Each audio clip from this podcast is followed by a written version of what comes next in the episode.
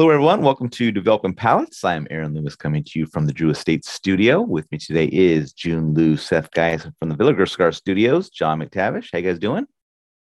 Doing well, man. Things are good over here in the Villager Cigar Studios. The weather's nice. That is all I have to say about that. All right, perfect.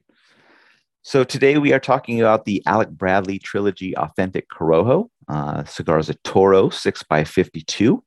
Uh, comes out of the Tabacos de Oriente factory in Honduras. Uh, wrapper is Honduran Corojo, binder is Honduran Connecticut, and the filler is from Nicaragua and Honduras. Uh, price point is $15, and the cigar was released in November of 2021. Uh, so, with all that out of the way, June, what was your overall experience like with this cigar? Every time I hear authentic Corojo, I think about set. I mean, a uh, Coop for some reason. I think he reads a ad or something. He does right? Yeah, it's. Yeah. Uh, I don't uh, know if it's. It's probably the JRE ad. Yep. Oh, uh, okay. Makes you wonder. Makes you wonder what what is authentic Corojo. yeah. Who's really got the authentic Corojo? oh, take the Pepsi so this, Corojo challenge. So this Corojo, uh, I like the first third. Um, I thought that it had uh, a really nice uh, structure to it. Um, got some nice mixed nuts, uh, leathery kind of tannin cedar. Um, but you know, as the the latter two thirds, um, I wasn't digging it as much uh, because I kind of felt like it became more of this like um, harsh, kind of bitter leather tannins, heavy kind of a cigar, uh, and with cedar. So it was very like tannin and cedar uh, is what I kind of primarily got out of it, which wasn't as good. So, um, yeah. All right, Seth, what were your thoughts? Yeah, I mean, I got you know damp wood, bread notes, um, leather, hay, some pepper qualities. It was it was pretty medium in strength throughout. Um, sorry, that's right. that's that's that's boomer. Um, listen, now that Baker's down here, it's just we're going ape shit. So it's just can't keep that motherfucker in the same state as us. Um, it's yeah, I mean, a little bit of nuts at the end. Medium, medium overall. John, you take it over. All right. Um, so you know, as we always say about Honduran tobacco, it's either good or it's not, and uh, it was good. Um, definitely got that sort of musty Honduran funk, sweet breadiness uh, pepper flake. Uh, I actually found that the spices kind of the pepper flake kind of hit medium plus at points, so it was a lot punchier than I was I was expecting. Uh, nice chocolate in the retrohale. Uh, definitely got some of the tannic cedar that Gene was talking about. Although I didn't find it overwhelming in the first third, it was it was kind of balanced against the sweetness, and then it definitely let off in the second third. But then it had sort of the uh, red pepper flake to offset it, so the spices were kind of I don't know if they're just dulling my palate against the tannic wood. Uh, nice powdered cocoa, and then the wood definitely started to take on some of that sharpness. Um, still good, a little bit of anise at the end of the second third, and then the last third, I think exactly what June said. Uh, sharp tannic wood. Um, you know, there's still some bread and red pepper flake, but that that tannic wood's just really distracting the palate. I mean, that's one of the flavors, either that or heavy leather, are one of the two flavors that just coat your palate and make it really hard to taste anything specific. Um, burn was fairly straight, but went out. Had to do a relight, and uh, I don't know what it is lately with resistant cigars, but my God, guys, use a use a fucking draw tester. This is like the uh, I want to say the eleventh or twelfth cigar in the row where I've had like a fairly resistant draw. That like if I was a quality guy, I'd be like, yeah, this is not acceptable. Um, so it started out quite resistant, and then it opened up as the second, third, or the first third carried on. So it ended up getting a good rating, but I would have failed this cigar for quality control. Anyways, all that to say, it was good. Maybe you just don't suck like you used to. I'm out of practice. Your lung, capacity's I'm, down. I'm, is it lung capacity yeah. or like do I need to work the trumpet a little more aggressively? I don't know. Might a little bit of both. Maybe maybe all these reviews after PCA it'll be a little bit better now that you're. hey, what happens in Vegas? You know, Whoa, hey. It stays in Vegas, but you can you can learn from it. You can learn yeah. from it. Uh, for me, the cigar started with toasted cedar and a creamy candied cinnamon. Uh, some light dry earth joined a bit later. Uh, second third saw some mustiness join in, and the final third saw the toast and dry earth levels increase.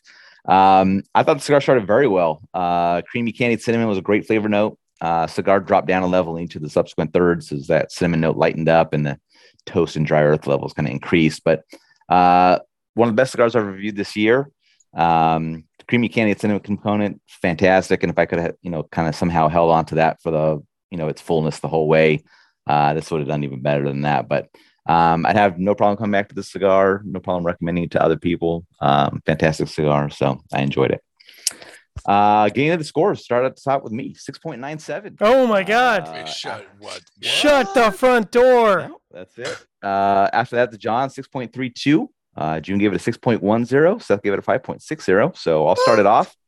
Uh, my score matches up very well. Uh, I think this is the first cigar I've given a very good two and a third, maybe since 2020, maybe. Um, that's a possibility. Wow. Um, but yeah, I, I mean, I had some issues with the burn as well on this. Um, so it could, the score could have been in the sevens for me.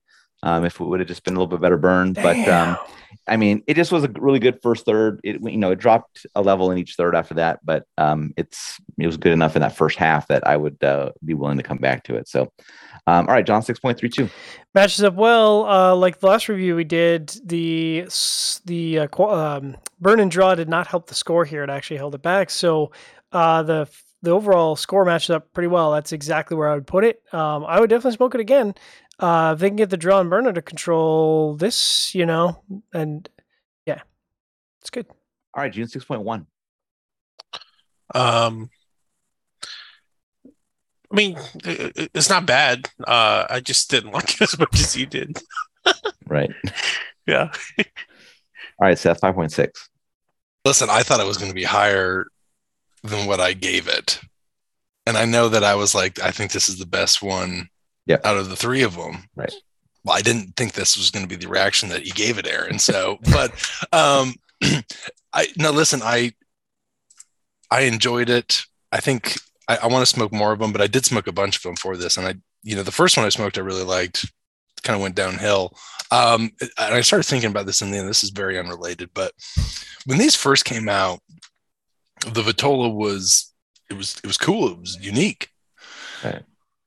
Now, doesn't it just seem like it's not even that big of a deal of a Vitola? Does that make sense? And I'm not trying to shoot Yeah. Bradley down for Yeah. that. It's just like it's just like I mean, especially we the, with the Yagua coming out, it's not a designed triangular shape, but it's a it, it has weird shapes to each of the cigars. So yeah, yeah, there's there's hexagon as presses out there and diamond Yeah. presses now, and yeah, yeah, we've Yeah. it's Yep. and it's it's really gone a long way. But I guess maybe we should give Alec Bradley because I don't remember.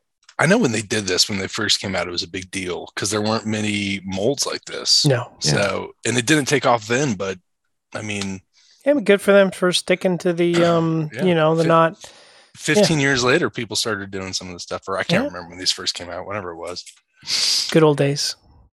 So something unique I've noticed about these cigars, and I I've smoked all three as well, um, and I've gotten this uh, aroma from the foot on all three of them. So it's in the blend. I think just the wrappers changed on this. I don't think they changed the filler blend uh, between the three of them, but uh, I get an anise biscotti note from the foot of these cigars, Hmm. and it's on all three of them, and it's very distinct. I don't think I've ever gotten it from another cigar, but it's very unique on this one. So if you go through the other ones, check it out, see if you get that similar kind of note. But I thought it was pretty interesting. Well, I definitely got that off the. I didn't get it off the uh, prelate aromas, but I did get that at the end of the second third. So that's kind of interesting. And I don't. I mean, that's pretty rare for me. I'd say one out of seventy-five cigars, maybe one out of hundred cigars, if I'm Yeah. lucky. So it's pretty rare.